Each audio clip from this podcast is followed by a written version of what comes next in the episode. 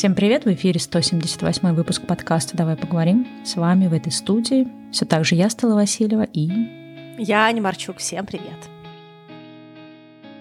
Сегодня мы говорим про такой термин, как воронка истощения. Обычно этот термин используется в контексте вопросов выгорания, профессионального выгорания, но у нас появилось ощущение, что то, что сейчас многие испытывают, независимо где вы находитесь, каких взглядов вы придерживаетесь, я думаю, что все мы сейчас проходим или проходили через те или иные этапы этой воронки истощения, и нам показалось важным об этом поговорить.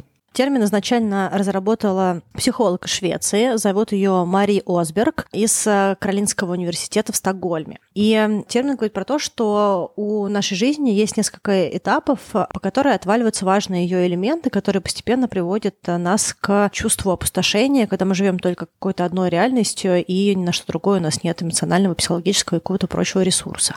Нам кажется, что сейчас важно про это поговорить, потому что вот то, что я, допустим, наблюдаю в своем окружении, что события, которые происходят настолько всезахватывающие, что, с одной стороны, очень тяжело смотреть, с другой стороны, невозможно не смотреть, не читать, не изучать. И резко весь мир разделился на то, чтобы жить какой-то полноценной жизнью. Понятно, что не у всех она прям всегда полноценная. Иногда мы так или иначе в обычной жизни перегружаем себя либо чрезмерно большим количеством работы, либо какими-то другими обязанностями, которые на нас возлагаются. Но сейчас есть такое ощущение, что есть какая-то одна очень важная вещь, и она действительно есть, но при этом фокусировка только на событиях, которые происходят, она очень сильно разрушительная, имеет свойство, которое помимо того разрушения, которое происходит, может также очень надолго истощить нас и не дать нам возможности восстановиться в какой-то нашей реальной жизни. И цель сегодняшнего выпуска немножечко поговорить о том, какие этапы мы проходим в этой воронке истощения, что у нас на каком этапе отваливается, почему это плохо, и дать какое-то, может быть, не знаю, такое, может быть, большое слово напутствие, да, но какое-то послание, в котором мы очень хотим сказать, что важно не отключаться полностью от а, жизни, потому что очень сложно будет в нее вернуться. И так много с чем придется потом работать и разруливать, но очень важно сейчас иметь ментальную сохранность, и для того, чтобы не разрушиться полностью, очень важно не попасть в эту воронку истощения и себя отрулить в той точке, в которой вы уже сейчас находитесь. Да, даже я думаю, я бы сказала бы еще, что мы хотели бы валидировать то, что, несмотря на ужасы происходящих событий, и вот, да, мы говорили в 176 выпуске про такую вещь, как синдром выжившего, да, то есть когда ты не позволяешь себе право вести обычную жизнь, даже если ты находишься вдали от эпицентра, да, не позволяешь себе на какие-то радости. Я знаю, что сейчас очень многих людей, например, большое такое отрицание, негатив, да, на шутки, то есть есть, например, люди, которые, наоборот, да, ну, знаете, такой истерический смех, и ты начинаешь как-то через шутки пытаться вообще как-то немножко снять напряжение, а есть люди, которые которые прям очень сильно выпадают, они говорят, как ты можешь вообще смеяться, это все ужасно, ты такое чудовище и так далее. И ну, просто это как бы разные способы справляться, и часто есть вещи, которые мы себе запрещаем, да, запрет на радость, запрет на то, чтобы вести обычную жизнь, запрет на то, чтобы даже делать какие-то простые рутинные дела, там, запрет, не знаю, на то, чтобы там убрать квартиру, помыть голову, еще что-то. Даже если ты не находишься в эпицентре, потому что кажется, что это максимально цинично по отношению к людям, которые действительно страдают. И несмотря на то, что это действительно ощущается и воспринимается очень циничным, но мы хотели бы как раз поговорить вот про то, к чему приводит да, такой вот эмоциональный аскетизм и такое не забота о себе в данный момент. И также хотели бы валидировать, что при всей этой циничности все равно нужно это делать, и вот в этом выпуске мы как раз расскажем, почему. Ну что, давайте пойдем по воронке. Самая верхняя часть воронки – это та жизнь, которую мы живем в самых лучших ее проявлениях. Да? То есть когда у нас есть время на то, чтобы видеться с друзьями, выстраивать личные отношения, заниматься нашими увлечениями, саморазвитием, находить время на родственников, на какую-то meaningful активность, когда мы даем какую-то ценность дополнительную в мир, что-то читать, изучать, заниматься спортом ходить на работу, зарабатывать деньги, быть предприимчивыми в том, что нам важно. Да? И это тот формат жизни, когда у нас есть все, что мы для себя выбрали делать, да, то есть как бы то, что нам интересно, то, что нам хочется, и вот это наша точка старта, условно говоря. Да, ну вот по-английски эту стадию они называют work, chores, rest and play. То есть у нас есть работа, у нас есть какие-то бытовые рутинные дела, есть отдых и есть также какие-то да, развлекательные вещи. То есть у нас есть на это и время, и силы, и самое главное, да, какая-то эмоциональная энергия, ну и позволение. Да, можно сказать, что если мы говорим про воронку истощения, это точка нашего отчета, да, где мы находились, когда у нас все было хорошо. Дальше мы начинаем двигаться по воронке, и это первый этап, на котором что-то начинает отваливаться. Обычно на этом этапе человек очень сильно погружается в ту тему, которая его волнует. Если мы говорим про обычную жизнь, чаще всего это либо работа, либо уход с детьми, допустим. То есть какие-то такие важные, значимые активности, социально значимые активности, которые нельзя не делать. И постепенно мы выбираем, а, от чего нам отказаться для того, чтобы мы могли полностью сфокусироваться на том проекте, проекте, который мы для себя выбрали, каком-то ключевом вот этом значимом проекте. Ну, то, что сейчас происходит, да, возможно, то, на чем человек фокусируется, это на том, чтобы делать дум-скроллинг, посмотреть, какая ситуация происходит, следить за новостями, следить за географией, за всем происходящим, связываться с близкими, если у кого-то они есть в Украине, и пытаться как-то э, собрать свою ментальность вокруг всего того, что сейчас случилось. Ну да, то есть первое, мы откидываем все какие-то развлекательные вещи, но все еще, может быть, продолжаем да, там работать, делать какие-то рутинные дела, может быть, даже находим возможность отдохнуть, ну, как минимум, там, поспать. На следующем этапе э, этой воронки, да, то есть когда нас затягивает в эту воронку истощения, у нас отваливается отдых, то есть на первом этапе отвалились развлечения, на втором этапе отдых. Это могут быть разные проявления от того, что мы впадаем в такое какое-то состояние загнанного человека, когда мы не можем не работать, потому что, да, нам очень сложно быть в таком бездействии и заканчивать тем, что мы перестаем спать спать, например, мы там, не знаю, до ночи скроллим что-то, читаем новости, ну, я сама, по крайней мере, этим постоянно занимаюсь, я ложусь спать и начинаю какие-нибудь часовые там аналитические обзоры смотреть, после которых ты уже вообще не заснешь или начнешь смотреть еще какой-нибудь обзор. Мы, соответственно, лишаемся всех каких-то возможностей отдыхать, восстанавливаться, перезагружаться и так далее. Вот это как бы такой второй, можно да, сказать, грубый этап воронки. И следующий этап, когда мы начинаем забивать, так скажем, на какие-то рутинные дела. То есть, допустим, если работа связана для нас с какой-то там необходимостью куда-то ходить, да, на какую-то службу, в офис и так далее, то есть то, что мы пока еще не можем не делать, то мы начинаем забивать на какие-то рутинные бытовые вещи. То есть, не знаю, кто-то там начинает реже мыть голову, кто-то не принимает душ, кто, у кого-то дома там скапливается куча бардака, которого обычно нет, да, то есть мы говорим не про те вещи, да, не, то есть мы сейчас не говорим хорошо или плохо, когда дом убран, у всех разные ситуации, у дом часто не убран. Но мы говорим о том, что все становится хуже, чем оно было до этого. То есть мы понимаем, что любые какие-то бытовые рутинные вещи, они становятся для нас невозможными. И, возможно, остается только работа на этом этапе. Да, то есть получается, что каждый круг забирает что-то важное от нас, да, забирает наше окружение, забирает занятия спортом, забирает хобби, забирает развлечения, какие-то ценностные активности, и на более нижних уровнях забирает нашу какую-то бытовую организованность и в какой-то степени забирает также наши телесные проявления, да, то есть у нас не хватает времени на сон, у нас не хватает времени на то, чтобы, в принципе, себя собрать, и это уже не просто какая-то великая миссия, которой у нас нет времени или развлечения, а это уже бытовая неприспособленность где-то, да, когда мы ходим на границы наших ресурсов ресурсов а, человеческих. Ну да, в контексте, например, если говорить не про текущую ситуацию, а, например, в контексте профессионального выгорания, да, я как человек, который прошел это в прошлом году, тебе становится безразлично делать какие-то бытовые дела, тебе все равно, да, что у тебя там какая-то немытая посуда, тебе все равно, что у тебя там не убрана комната, что у тебя на рабочем столе просто там стоит миллион кружек выпитого кофе, и кружки уже начинают зарастать плесенью. То есть тебе настолько это становится либо безразличным, либо у тебя на это уже нет ресурса, да, то есть когда там человек подходит, например, к стадии депрессии, у него просто нет сил, да, там встать с кровати, помыть голову, не знаю, что-то там постирать одежду и так далее. То есть это уже как бы тут такие вещи. То есть ты либо от этого, например, отказываешься эмоционально, потому что тебе кажется, что сейчас это вообще все не важно, да, и вот, например, если все-таки вернуться к текущей ситуации, то, о чем говорят все психологи, нельзя сейчас, да, игнорировать рутинные дела. Причем их нельзя игнорировать ни как для тех, кто находится за пределами эпицентра, ни тем людям, которые находятся внутри эпицентра. Опять же, это звучит довольно-таки странно, но все психологи говорят о том, что для того, чтобы сохранить вот эту ментальную сохранность, нужно искать какие-то мелкие рутины, бытовые, какие-то вот эти повторяющиеся дела и их делать. И даже вот если там вспомнить какие-то книги, да, на эту тему, я помню, что вот книги тех психологов, которые прошли прошли, например, концлагерь, они говорили о том, что как раз в какие-то рутинные вещи, да, там продолжайте, не знаю, чистить зубы, умывать лицо, если это возможно, да, это держит тебя вот в этой определенной сохранности. То есть как только ты начинаешь отказываться по тем или иным причинам от бытовых дел, то ты начинаешь скатываться еще больше вот в эту воронку истощения. Мне понравился очень выпуск с Колмановским старшим э, у э, Шихман. Посмотрите, если вы не видели. Он как раз очень много говорит про сохранность ментальную, независимо от того, где вы находитесь, находитесь ли вы в ситуации каких-то военных действий, находитесь ли вы в своих домах, просто в России или в эмиграции, где-то еще. По-моему, он назвал это организация времени и пространства, и мне очень это отзывается, да, то есть он говорил, что где бы вы ни находились, вам важно, чтобы у вас было понятное время, вот здесь я завтракаю, здесь обедаю, здесь ужинаю, вот здесь у меня зона отдыха, вот здесь у меня зона сна, вот здесь у меня зона работы, вот здесь у меня зона там что-то еще. Очень важно распределить, потому что такая организация, она позволяет нам продолжать двигаться. И я по себе заметила, что когда все случилось, да, в конце февраля, я вообще ничего не могла, кроме того, чтобы делать самые базовые вещи. То есть мне нужно было там, я переезжала, я там собирала коробки, потом разбирала, раскладывала все по полочкам, ходила на работу, делала какие-то вещи, то есть я делала то, что мне позволяло как-то ментально сохранить фокусировку на каком-то таком понятном процессе, который я могу, как ты любишь говорить, сдюжить. То, что я могу вывозить, то, что я могу сорганизовать, это какое-то чувство контроля в ситуации полнейшей неопределенности. Да? И если мы говорим про воронку истощения, очень легко не заметить, и я думаю, что многие, кто работал в корпорации, знают, как это выглядит, очень легко не заметить, когда многие вещи становятся неважными. Вот это финальная точка истощения и также финальная точка выгорания, да, вот эта финальная стадия выгорания, когда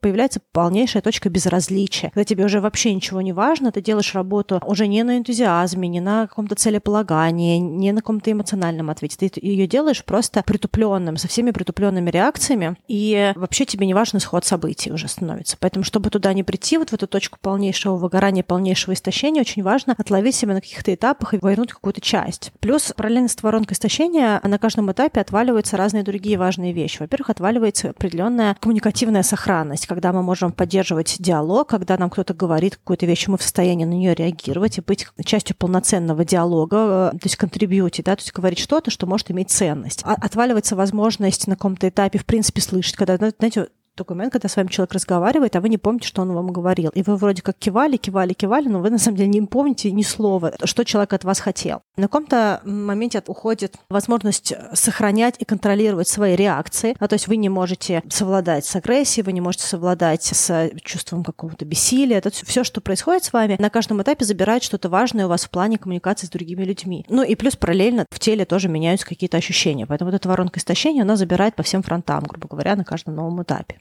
Да, и понять, кстати, что ты свалился в эту воронку, можно тоже по каким-то таким внешним признакам. Ну, один из признаков – это проблемы со сном, да, потому что сон всегда в каких-то таких вот ситуациях, он начинает проседать. Дальше это то, что ты, чем дальше уходишь в эту воронку, то, что они говорили, да, у тебя пропадает энергия, у тебя уже нет сил, и дальше даже могут быть какие-то физические, то вся эта психосоматика, да, физические какие-то боли, заболевания, вот тоже, да, многие про это говорили, мы в 176-м выпуске тоже говорили про то, что многие начинают заболевать. И также две важных вещи, таких вот психологически эмоциональных, это чувство вины, про который тоже мы сказали, да, то есть чувство вины за то, что ты там продолжаешь что-то делать, или за то, что там, или, например, наоборот, у меня нет сил, и я чувствую за это вину, или на секунду у меня появилось желание сделать что-то хорошее, а я чувствую какую-то вину за то, что я вообще-то захотел. И также некая такое безрадостность, да, то есть тебе уже ничего не доставляет удовольствия, вот, а поскольку есть чувство вины, даже если у тебя какие-то проблески удовольствия и радости появляются, ты их как бы, ну вот в этой особенно текущей ситуации, да, ты их наоборот подавляешь. Ну и все идет какой-то такой апатии, депрессии. Я не очень люблю использовать слово депрессия, потому что все-таки очень важно разделять, да, что депрессия это все-таки клинический диагноз. Я для себя, например, использую слово апатия, потому что оно очень хорошо описывает состояние, когда тебе все пофиг, тебе вообще нет ни до чего дела, у тебя появляется какое-то бессилие, какое-то такое состояние э, вот, безразличности ко всему. Вот. И то, что ты знаешь, говорила в самом начале, ну, до этого, я тоже подумала о том, что вот когда уходит даже работа, да, когда даже работа теряет какой-то смысл, это то, наверное, с чем многие из нас столкнулись, потому что когда начались эти все события, да, понятно, что я думаю, что все моментально отказались от любых каких-то развлечений. Про это тоже, да, дальше, наверное, поговорим про вот этот запрет на радость такой, да, какой-то тоже, наверное, синдром, который с нами со всеми происходит. И дальше вообще запрет на что-либо, да, то есть кажется, что, ну, как бы, какое я право имею чем-то заниматься. И при этом, да, вот с кем я не разговаривала, да, у всех, соответственно, пропал вот такой смысл жизни, проектов. Одно дело, когда еще там, например, вынужден ходить в офис, да, потому что ты не готов, ну, естественно, потерять финансовую часть своего, да, дохода, потому что от тебя там зависит, например, там родственники, дети, ты сам, собственно, там какая-то аренда, квартира, да, то есть ты не можешь перестать ходить. А когда это твой собственный проект, особенно если это какой-то творческий проект, где, может быть, временно сейчас, да, провалились финансы или это перестало иметь смысл, допустим, ты продавал что-то на Etsy, больше продавать не можешь, ну, то есть разные, да, какие-то штуки. И получается у тебя, как ни странно, да, в этой воронке обычно работа остается последним, а в первую очередь отваливаются другие вещи. Но мы оказались в ситуации, когда у многих работа начала отваливаться, и ты, получается, не просто по спирали спускался в эту воронку, ты просто жухнул туда просто совсем каким-то ух, и ты там. И это тоже э, самое ужасное, потому что когда ты уже на дне этой воронки, то есть у тебя нет уже энергии что-то делать, а при этом контринтуитивно все, да, то есть контринтуитивно нужно находить силы на работу, нужно находить какие-то мелкие рутины и делать хоть что-то, нужно находить какие-то силы на то, чтобы делать какую-то хоть заботу о себе, да, вот этот пресловутый self-care у нас, в принципе, был тоже, да, выпуск про какое-то самосострадание, и в рамках этого, да, время на себя, на заботу, на какие-то мелкие вещи, которые тебя могут радовать. Но когда ты уже жухнул вниз этой воронки, у тебя уже нет на это силы, плюс чувство вины не позволяет, да, тебе все это. И это, конечно, очень ужасно, что как-то воронка, она наш предстала в каком-то новом, более ужасном ключе, я думаю, для многих сейчас. Но я хотела сказать, что когда мы говорим про запрет на радость, это немножечко такая тема самоистязания, да, то есть нам кажется, что кто-то другой страдает, а если мы будем радоваться, то это как будто бы очень несправедливо, а справедливо то, что мы тоже будем страдать, потому что как бы сейчас ситуация, которая как будто бы требует страдания. У меня такая история была в подростковом возрасте, когда у меня после долгой болезни умерла мама, и мы каждую неделю ездили на кладбище, и я видела, что мой папа очень сильно переживает потерю мамы, и, безусловно, я тоже ее переживала, но был какой-то момент спустя сколько-то недель, когда я поняла, что я уже в таком истощении нахожусь, и я просто не могу переживать. И параллельно с этим всем идет же другой цикл, идет этот цикл горевания, да, вот эти пять стадий горевания. И я помню очень хорошо это ощущение, когда я поняла, что я больше не могу горевать, что у меня нет нисколько ресурса, если я продолжу, я просто замкнусь в себе. Но я видела, что происходит вокруг меня, что вот мне все близкие говорили, боже мой, ты такая бедная, несчастная. Я видела, как папа страдает, мы ездили на кладбище, и все это было настолько болезненно, что я не могла себе разрешить перестать страдать, хотя эмоционально я уже завершила цикл, да, то есть вот как бы я прошла эти стадии, и мне нужно было уже выходить в состояние принятия, и дальше из этого состояния принятия идти уже к какой-то другой другой жизни, которая после всего, что произошло да, в нашей семье. Но это очень сложно, когда тебе кажется, что ты не один в этой истории. Да? То есть если бы я была бы одна сама по себе, я бы отгоревала в своем каком-то эмоциональном темпе со своей скоростью и вышла куда-то дальше. Но мы все очень социальные существа, и иногда очень сложно сказать другим людям, что ты закончил горевать, да, или что ты как сейчас хочешь чего-то другого. И вообще, в принципе, быть в этом диалоге. А когда что-то происходит гораздо более глобальное, чем просто, просто неправильное слово, да, но чем трагедия одной конкретной семьи то нам кажется, что мы как будто бы должны поговорить не только с нашим этим одним, вторым, третьим близким человеком, который так же, как мы, горюет потерю близкого, а мы как будто бы должны всему миру рассказать, что теперь мы можем уже не горевать, но как это сделать не очень понятно. Знаешь, мне мысль что такая в голову пришла, что у нас есть некий вот шейминг недостаточности траура, да, мы сейчас не говорим про текущую ситуацию, мы говорим про какие-то другие, там, можно даже вспомнить по какой-нибудь художественной литературе, какого-нибудь там, не знаю, 19 века, какая-нибудь вдова ходила в черном, потом она решала снять это черное, и общество на нее смотрело, да, что ты типа слишком рано сняла, да, черные одежды. И есть вот этот вот шейминг в обществе, и получается, что если даже человек, как ты сказала, да, морально отгоревал что-то, опять же, мы не говорим про текущую ситуацию, мы говорим про другие какие-то абстрактные ситуации, то иногда ты как будто бы, да, не можешь дать себе это право, либо, наоборот, общество тебя, ну, как бы немножко обратно возвращает, что нет, еще нужно еще быть в этом, ну, состоянии траура, или в нашем случае, да, отказа от радости, отказа от какой-то обычной жизни и ужесточения своих каких-то вот этих всяких эмоциональных переживаний. Да, но частично это ощущается немножко как самоистязание, когда ты вроде как уже не можешь дальше, это тебе нужно перейти в другую стадию, потому что с этой стадии ты можешь стартовать в конструктив. Но ты как будто бы должен кому-то другому продолжать это страдать. И мне кажется, что даже в ситуации текущей, в которой мы находимся, тоже очень важно про это помнить, потому что само по себе наше страдание и отсутствие радости, и невозможность ходить в спортзал, пить кофе, встречаться с друзьями и просто продолжать фиксироваться на той трагедии, которая сейчас происходит с огромным огромным количеством людей, она никому не помогает, кроме имиджа того, что ты страдаешь. Было бы гораздо более продуктивно в этот момент пройти циклы до точки принятия и начать помогать физически. Да? То есть если, если есть ресурс, помогать финансово, помогать финансово. Если ресурс помогать каким-то действием, помогать действиями на данный момент уже прошло определенное время, даже в текущей ситуации, в которой мы сейчас находимся, а мы все понимаем, ну, как бы, окей, может быть, не все, но очень много людей понимает, что происходит. И э, мне кажется, что на каком-то этапе очень важно становиться деятельным для тех людей, которые реально сейчас бедствуют. Да? Или вот как в моем случае, когда у меня в семье происходили трагедии, был момент, когда мне нужно было остановиться, горевать и делать какие-то другие действия для тех людей, которые еще есть в моей жизни, которым я могу поддержать, которыми я могу выстроить отношения, от которых я не буду отдаляться, потому что мы на разных стадиях находимся. Быть более открытым, более близким. Заново выстраивать ту реальность, которая есть. И вот я очень хотела сказать про этот момент. Я не знаю, насколько он отзовется тем, кто нас слушает, потому что мы не знаем, кто где находится, кто в какой ситуации. И очень сложно говорить, учитывая то, как сильно поменялся мир за последний месяц. Но я хотела сказать, что нет ничего плохого в том, чтобы радоваться. Радость позволяет нам сохранять ментальную стабильность, позволяет нам вот из этой воронки истощения возвращаться на какую-то более высокую ступень, на изначальную, в которой мы можем быть продуктивный, в котором мы можем помогать другим людям, в котором мы можем созидать и каким-то образом улучшать то, что происходит в нашем мире, да, вокруг нас, в маленьком мире, в более широком мире.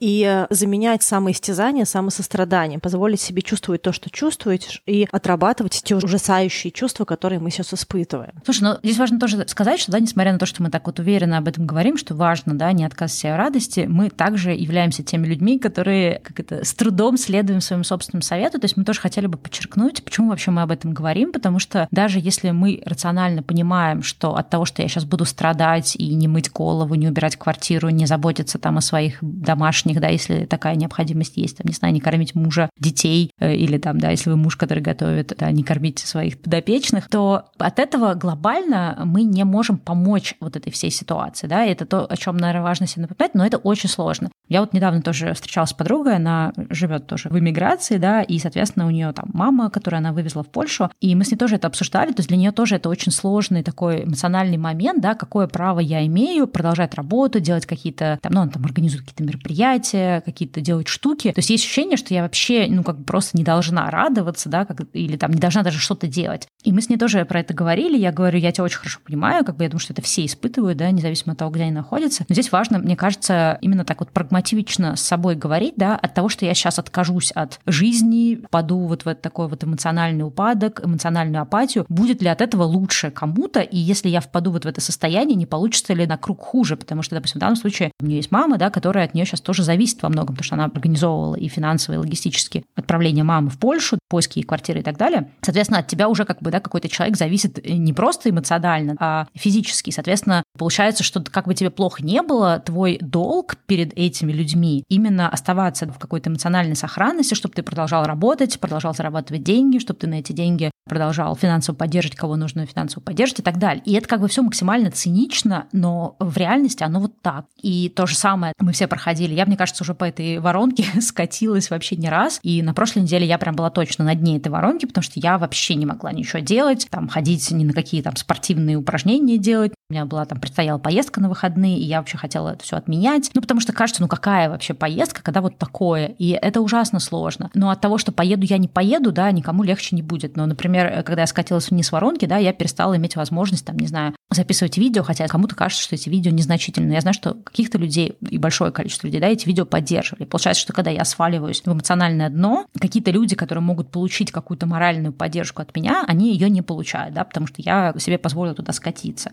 Это, конечно, звучит очень эгоистично, как будто бы там вот, Стелла, там, да, какое вообще значение имеешь ты там в этой ситуации, да, ты там вообще ничего не решаешь. Но я вот очень верю вот в то, что все очень взаимосвязано, и, условно говоря, проседает один человек эмоционально, вокруг него проседает его окружение. И дальше по цепочке проседают те люди, которые зависят от того окружения. И получается, что наоборот, нужно как-то вот не в смысле, знаешь, там бодриться и какая-то такая токсичная позитивность, что все прекрасно, мир прекрасен, все будет классно, сейчас мы вдохнем, не знаю, маткой, да, и все закончится. Я не про это, я про то, что нужно оставаться в реалиях того, что происходит, да, там не закрываться от этих реалий, не делать вид, что ничего нет, да, что я в домике, но при этом искать способы какую-то сохранность оставлять. Давай, наверное, поговорим, какие вообще есть инструменты для того, чтобы вот, собственно, это все делать. Слушай, а я очень хочу здесь сказать несколько важных вещей, ну, как мне кажется, важных. Во-первых, если мы говорим про людей, которые поддерживают своих близких, которые в Украине или которых смогли эвакуировать из Украины, важно понимать, что мы проходим разные циклы с разной скоростью. И э, люди, которые находятся в ситуации острого стресса и ситуации выживательной, у них очень много рефлексов сейчас заморожено, чтобы они могли продолжать выживать, условно говоря. Но в какое-то времени их накроет, да, как только они окажутся в хотя бы ситуации условной безопасности, э, это может быть ситуация после релиза. И мне кажется, очень важно для людей, которые находятся в поддерживающей роли, да, которые уже в эмиграции, кого близкие там, очень важно пройти свои круги принятия и восстановления, потому что когда близкий человек окажется в ситуации, когда он сможет выдохнуть, ему очень будет важна поддержка. И если мы в этот момент все сдерживаем и продолжаем находиться в ситуации скатывания по этой воронке истощения, то когда мы, наша помощь реально будет нужна, мы просто не в состоянии будем ее оказать. И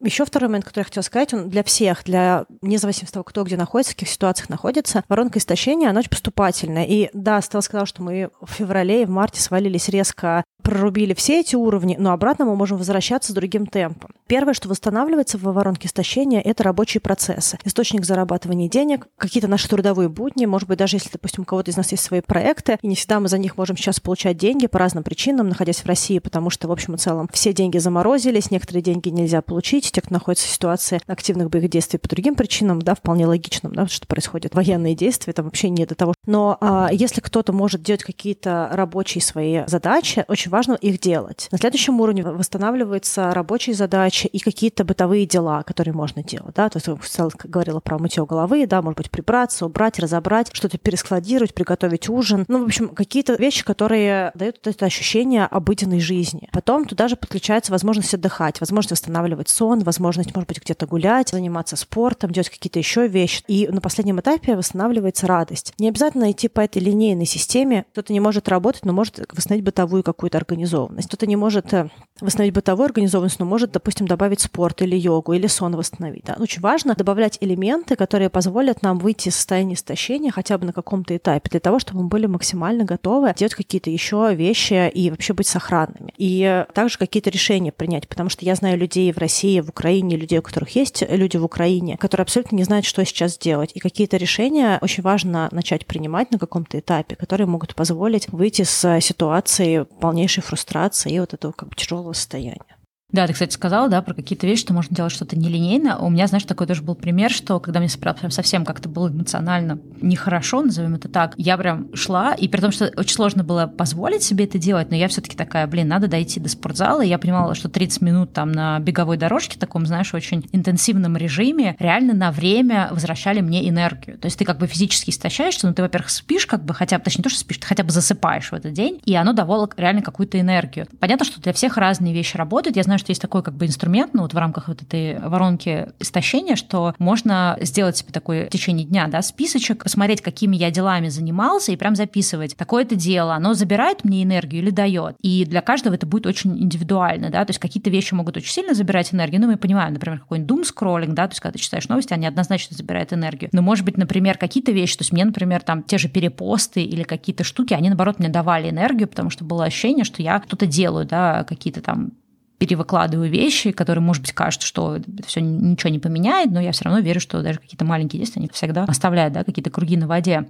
И вот здесь, мне кажется, важно прям посмотреть и попробовать потихонечку поиграть с этими процессами, которыми мы занимаемся в течение дня, и пробовать либо добавлять, либо как минимум выбирать те, которые все-таки не забирают энергию. Понятно, что здесь важно не впадать в какую-то крайность, то есть в совет, да, который все давали, перестаньте читать, выйдите из там соцсетей. Ну, это совет, который не все могут реализовать. Я как человек зависимый информационно, мне гораздо хуже, если я, наоборот, ничего не читаю. Я просто буду ходить и об этом думать. Ну, то есть какая разница, да, от того, что я не читаю. Но я смотрела на какие-то разные процессы, процессы и старалась хотя бы как-то балансировать. Окей, я получаю информацию, да, но, может быть, смотреть там, что еще может хотя бы добавлять энергии помимо вот этого просмотра. Ну, для меня там, да, это было вся на канале делала эти утренние включения, они, наоборот, добавляли мне какую-то энергию, потому что я понимала, что, окей, мне сейчас не очень хорошо, но я вроде как поддерживаю других людей, разговариваю на какие-то темы, на которые сложно разговаривать, я каким-то образом также могу поддержать себя, да, вот этим способом. Ну, то есть каждый, понятно, что будет сами искать свои какие-то штуки, но первый шаг — это, в принципе, разрешить себе эти вещи вещи искать. Потому что я помню, когда у меня была дилемма идти или не идти на беговую дорожку, я такая, блин, Стелла, ну какая беговая дорожка? Ты о чем вообще? Но я хочу сказать, что я как раз на другой стороне. Я поняла, что я не могу бесконечно читать новости и социальные сети, потому что я понимаю, что я физически получаю ответ, да, что я не могу вывозить это физически. Поэтому для того, чтобы я могла продолжать что-то делать, мне нужно получать информацию порционно. И мне кажется, что нет единого какого-то сценария. И, в общем, в целом я знаю людей, у которых есть близкие, которые в ситуации активных военных действий, кого нет близких, кто успел перевести близких, знаю людей, которые успели переехать. Оно так или иначе очень важно на каком-то этапе для себя отруливать, во-первых, сколько информации мы получаем, какую информацию мы получаем, да, и что позволяет нам двигаться дальше. Да, вот в этой системе называется дрейнеры и сустейнеры, да, то есть дрейнеры — это то, что нас истощает,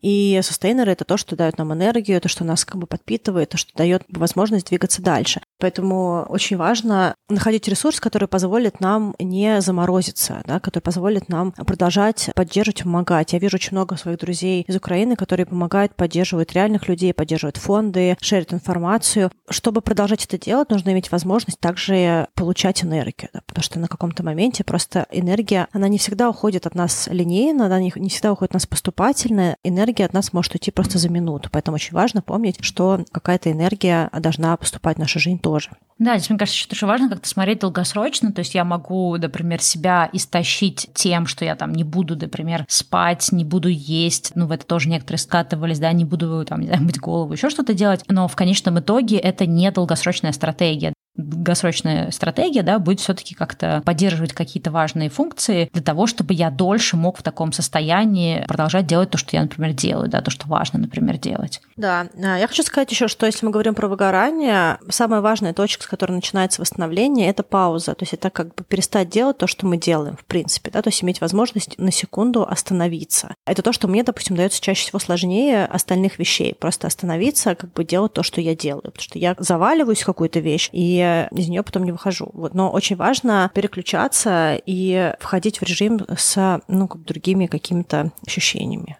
Да, вот, кстати, про то, что э, про паузу ты очень правильно сказала, потому что я, знаешь, какое состояние впала, то есть я в какой-то момент выпала из состояния бессмысленности вообще моих там проектов, блогов и всего такого, и моя первая такая ответная реакция была, так, надо срочно фигачить что-то новое, какие-то новые, там, куда-то подаваться на работу, искать новый проект, и мне муж такой говорит, успокойся. Я говорю, ну надо же, это же все, мир рушится, это же надо что-то новое делать. И он такой, того, что ты сейчас возьмешь паузу и просто восстановишься, ничего не случится. Ну, это, наверное, какой-то, да, мы там часто говорим про какие-то такие вещи, как трудоголизм, неумение отдыхать, сейчас, наверное, максимально тоже цинично звучит, но тем не менее, эти вещи, они от нас никуда не деваются. И вроде бы умом я понимаю, что мне нужна какая-то пауза, а я не могу себе тоже ее дать. И вот с точки зрения профессионального выгорания, да, тему, про которую мы говорили, мы тоже делали про это выпуск, прям отдельный, и я тоже много у себя на канале про это говорила, изучала. И я помню, я смотрела очень классный вебинар Сани Обуховой про управление энергией, выгорание и так далее. И она говорила о том, что самая большая проблема, почему люди часто годами не вылезают из вот такого хронического стресса и выгорания, потому что они скатываются, соответственно, какую-то низкую да, стадию вот этой воронки, потом они чуть-чуть восстанавливаются, да, то есть они понимают такие, о, все очень плохо, надо начать восстанавливаться. Они чуть-чуть восстанавливаются, у них появляется чуть-чуть больше энергии, и они берут просто новый хапок дел. Так, о, у меня появилась энергия, давай опять, короче, работать по 10-12 часов, не спать, брать 100 миллионов проектов и все такое. И вот это вот тоже очень важно, не только взять паузу, но очень постепенно, поступательно возвращаться. То есть если вы понимаете, что вы сейчас абсолютно неэффективны на работе, как только у вас чуть-чуть начнет подниматься энергия, это не значит, что нужно сейчас просто брать и как-то прям снова себя погружать, потому что это, опять же, не долгосрочная стратегия, все закончится тем, что вы снова свалитесь в самое дно вот этой вот воронки выгорания, то есть нужно очень-очень аккуратно, понемножечку вот это все добавлять. Ну, это знаешь, как человек, у которого обезвоживание, да, ему нельзя выпить очень много воды, его это не спасет, то есть нужно потихонечку. Да, я еще хотела сказать, что в этом истощении у него уже подрывается очень много ресурсов, и нам всем кажется, что нам нужно продолжать фигачить, потому что очень важно продолжать делать, но я хочу сказать, что в этом истощении, помимо вообще потери воли, потери энергии, потери радости от того, что мы делаем, вообще каких-то рефлексов, уходит также возможность принимать конструктивные решения. У нас очень сильно истощается интеллектуальный запас, и этот момент, когда мы в состоянии делать машинальную работу, мы можем приложить что-то из одной папочки в другую папочку, мы можем, там, не знаю, подмести полы. Да, но если нам, допустим, нужно принять какое-то стратегическое решение, подумать о последствиями наших каких-то действий, у нас не будет этого ресурса. И для того, чтобы он был, нужно восстановиться. Поэтому если кажется, нужно продолжать фигачить, потому что очень важно фигачить, остановитесь. В какой-то момент времени, возможно, вам понадобится принимать какие-то серьезные стратегические решения, но вы не сможете их разруливать. Поэтому если вы находитесь в состоянии истощения за себя или за другого человека, очень важно вернуть ментальный запас, пока он полностью не иссяк и не ввел нас в состояние просто работы системы один какой-то рефлекторный. Ну да, и в этом смысле тоже как раз у себя на канале я там делала всякие разные интервью с разными людьми, обсуждала тоже эту текущую ситуацию. И вот то, что там с одной девушкой мы обсуждали этот вопрос, что сейчас как-то максимально бессмысленно кажется заниматься своими проектами, да, и с одной стороны, а с другой стороны кажется, что надо сейчас принимать какие-то важные решения, да, вот ситуация поменялась, какие-то там обстоятельства, логистика многих вещей, там, начиная от финансовых платежей и прочего, прочего, менялась, и как будто бы сейчас надо брать и все переделывать заново, там что-то перезапускать, переосмысливать, и как будто бы кажется, наоборот, что сейчас не время заниматься мелкой рутиной, да, время сейчас вот то, что ты сказала, принимать какие-то важные решения или сейчас время что-то там глобальных каких-то стратегий. Но мне кажется, надо принять тот факт, что на это все может не быть сил, и иногда нет ничего страшного в том, чтобы немножко припарковать какие-то вот эти глобальные вещи. И вот как раз мы с ней тоже говорили о том, что просто делать какие-то мелкие вещи, планировать в режиме одного дня, жить в режиме там списка дел на сегодня, смотреть, какие там логистические вот такие поддерживающие функции ты можешь делать, не загоняя себя в необходимость сейчас резко какие-то глобальные дела совершать. Да, еще я заметила, что люди начали немножечко обосабливаться, да, особенно вот как бы если говорить про русскую аудиторию, из-за того, что непонятно, что делать, особенно те люди, допустим, кто остался в России, Кто-то не может уехать, кто-то хочет уехать, но не понимает, как все это сорганизовать со всеми на свете, с потерями работы, с потерями денег и прочие какие-то штуки. Плюс не так легко уехать по целому ряду причин я э, заметила, что люди начинают уходить в себя, что, в общем и целом, неплохо, но очень важно, чтобы была возможность потом вернуться, и очень важно, чтобы не было потери окружения, с которым можно обсуждать, с которыми можно говорить, потому что мы очень социальные существа, и безумно важно иметь поддержку. И я очень хотела бы подчеркнуть важность людей в жизни, и особенно в такие кризисные, критические ситуации, очень важно иметь возможность с кем-то поговорить, с людьми, которые нас понимают, которые разделяют нашу позицию, для того, чтобы чувствовать, что ты не поехал крышей, да, что ты вообще понимаешь, где ты находишься, что делать. Поэтому, насколько бы плохо ни было, подумайте о том, кто в вашем окружении может вас поддержать, с кем вы можете поговорить, с кем вы можете обсудить, что с вами происходит. Мне очень не нравятся разные вещи. Из того, что мы еще ни разу не обсуждали в подкасте, я вижу, что есть такая штука, она частично тоже очень сильно привязана к запрету на радость. И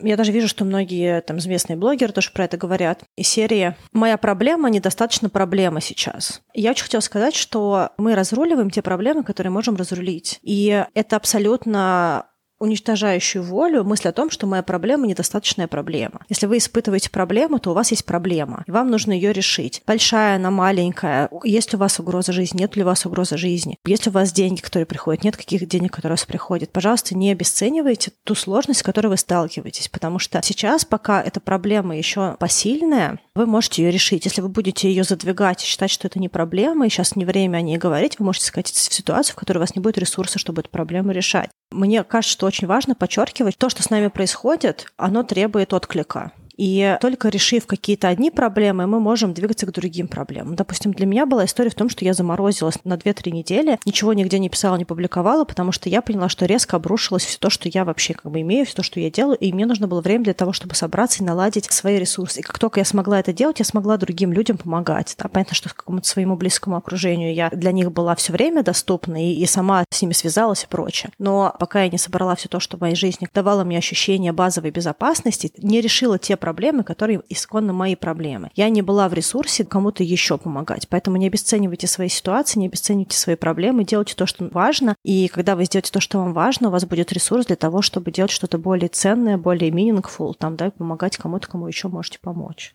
Да, я согласна с тем, что это тоже один из таких аспектов вот это скатывания в эту воронку эмоциональную, такого упадка. Ощущение, что поскольку мои проблемы не важны, то есть я не имею права на те чувства, которые я испытываю. Ну и это не только даже сам разговор, да, это, к сожалению, ну из всех утюгов тоже на тебя сваливается. То есть там неважно, не надо быть блогером, да, чтобы тебе там кто-нибудь в комментариях, где-нибудь к твоим постам или тебе кто-то в личку в соцсетях начинал сообщать о том, что ты там не имеешь права на то-то, на сё-то и на это, потому что вот то-то и то-то происходит. И вот это тоже достаточно ужасно ужасная вещь, потому что контакт с нашими эмоциями и контакт с тем, что мы сейчас испытываем, да, и право на эти ощущения, он очень важен. То есть чем дольше мы отрицаем свои какие-то переживания, свои эмоции, говоримся, да, что моя проблема или там мои страдания недостаточно достойные для страдания, Отрицая это, да, тем больше мы ну, не в контакте с самим собой, и тем хуже нам, потому что то, что ты там упоминал, да, вот это вот пять стадий горевания, да, они начинаются с того, что ты отдаешься отчет, что с тобой происходит. Но мы, собственно, говорили тоже много про это, мне кажется, в 176 выпуске с Милой, да, что очень важно отдавать себе отчет, какие эмоции ты испытываешь. Мы не все эти эмоции можем сейчас убрать. Мы не можем заставить себя чувствовать не то, а другое, да, но очень важно замечать их и просто быть в этом процессе. Если же, конечно, мы считаем, что мы недостойны на страдания, то, естественно, мы не позволим себе вот эти э, ощущения проживать развивать, а это довольно-таки тоже важно.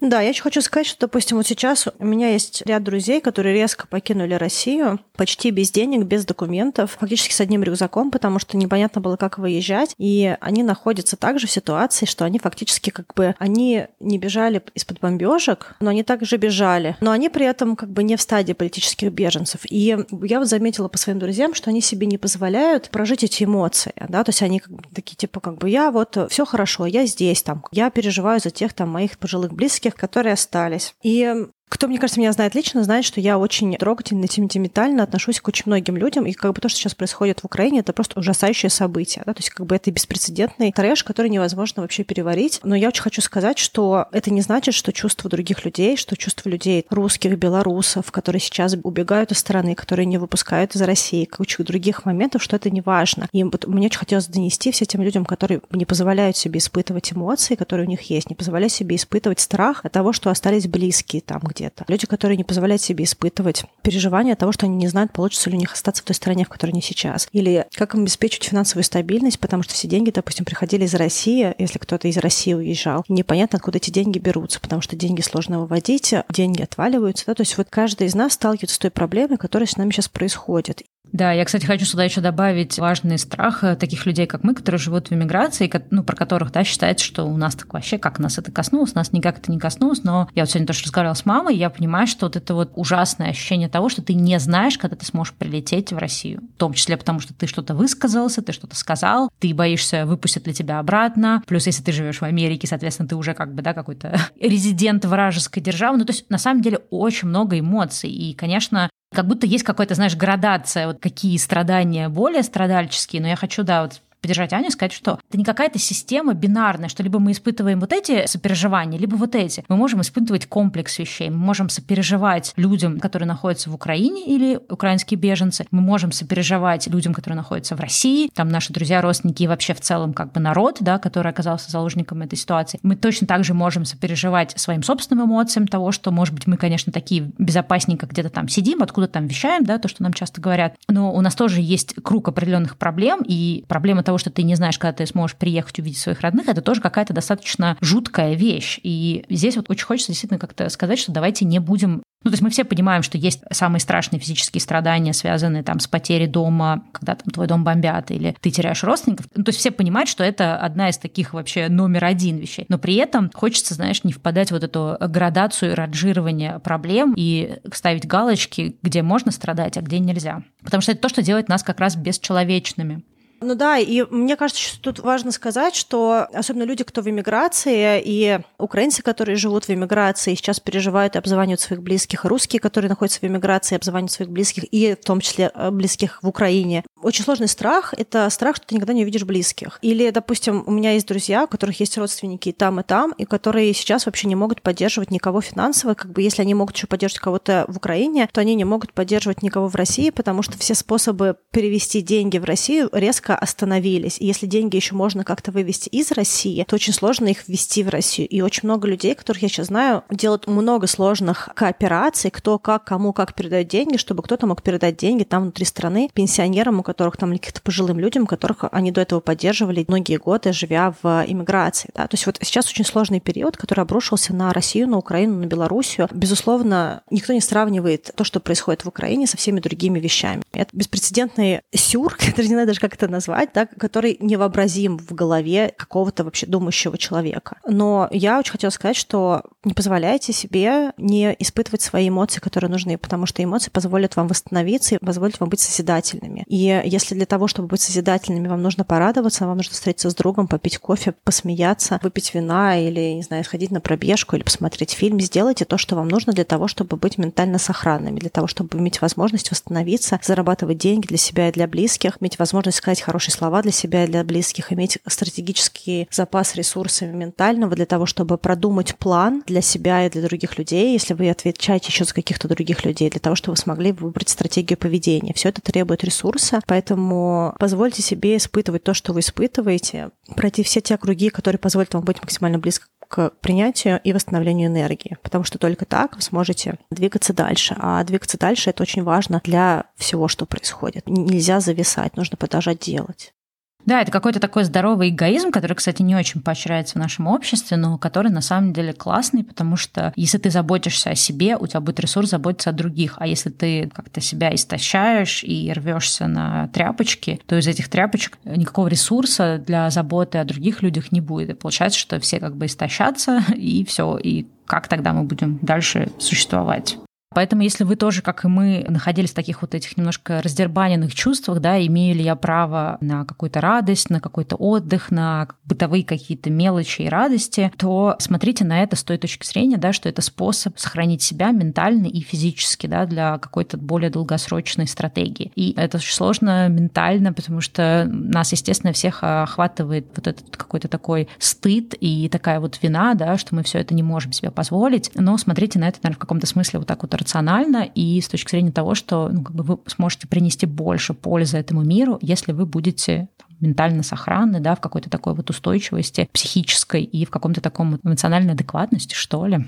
Я очень надеюсь, что то, что мы говорим сейчас, ну, будет ценно для тех слушателей, где бы вы ни находились, э, с какой стороны вы бы не слушали нас, с какой стороны вы приехали или переехали, или если вы были в ситуации, которая сейчас заставляет вас переехать из вашего дома, да, где бы вы ни находились и откуда бы нас не слушали, как давно вы нас не слушаете, я хочу, чтобы вы поняли нас правильно. Мы очень хотим поддержать тех людей, у которых нет ресурса, которые не позволяют себе восстановиться, еще больше топят свою энергию, топят свой ресурс, который когда-то был, и отдаляют возможность такой санации, да, возможность самого себя собрать. Поэтому этот выпуск, он обращается ко всем, кто бы где ни был, кто в состоянии нас на том языке, на котором мы вещаем. Очень хотим, чтобы у вас была возможность восстанавливаться и поддерживать себя, и поддерживать тех близких, которых вам важно поддерживать. Надеюсь, вы нас правильно поймете, правильно услышите. Да, и мы желаем всем нам мира, прекращения всех возможных войн, того, чтобы войны больше не происходили, и чтобы нам не нужно было поднимать вопросы, такие, которые мы поднимаем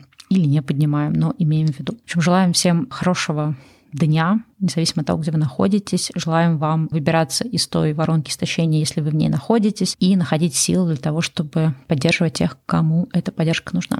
Мы с вами услышимся на следующей неделе. Также хотим сказать, что у нас есть возможность видеть ваши сообщения в почте, есть возможность видеть ваши сообщения на сайте, а также в комментариях Казбокса. У нас временно не работает Telegram-бот. Мы не знаем, почему так получилось. Он уже больше, чем месяц отрубился. Мы сейчас пробуем его восстановить, но пока что он не работает. Поэтому, если вы хотите нам написать, вы можете нам написать в выше указанные ресурсы, да, то есть на почту, в Кастбокс комментарии, и у нас на сайте оставить комментарий. Либо вы также можете написать в Инстаграм в личные сообщения. Мы стараемся тоже там отлавливать по мере возможного. Ну, вот. Поэтому, пожалуйста, пишите. Если нужно что-то, чтобы вы хотите с нами поговорить или дать какую-то обратную связь, пожалуйста, пишите. Мы смотрим. Телеграм-бот постараемся как можно быстрее восстановить. Мы только недавно узнали, узнали, что он, оказывается, не работает. На этом все. И услышимся с вами на следующей неделе. Всем пока. Да, всем пока.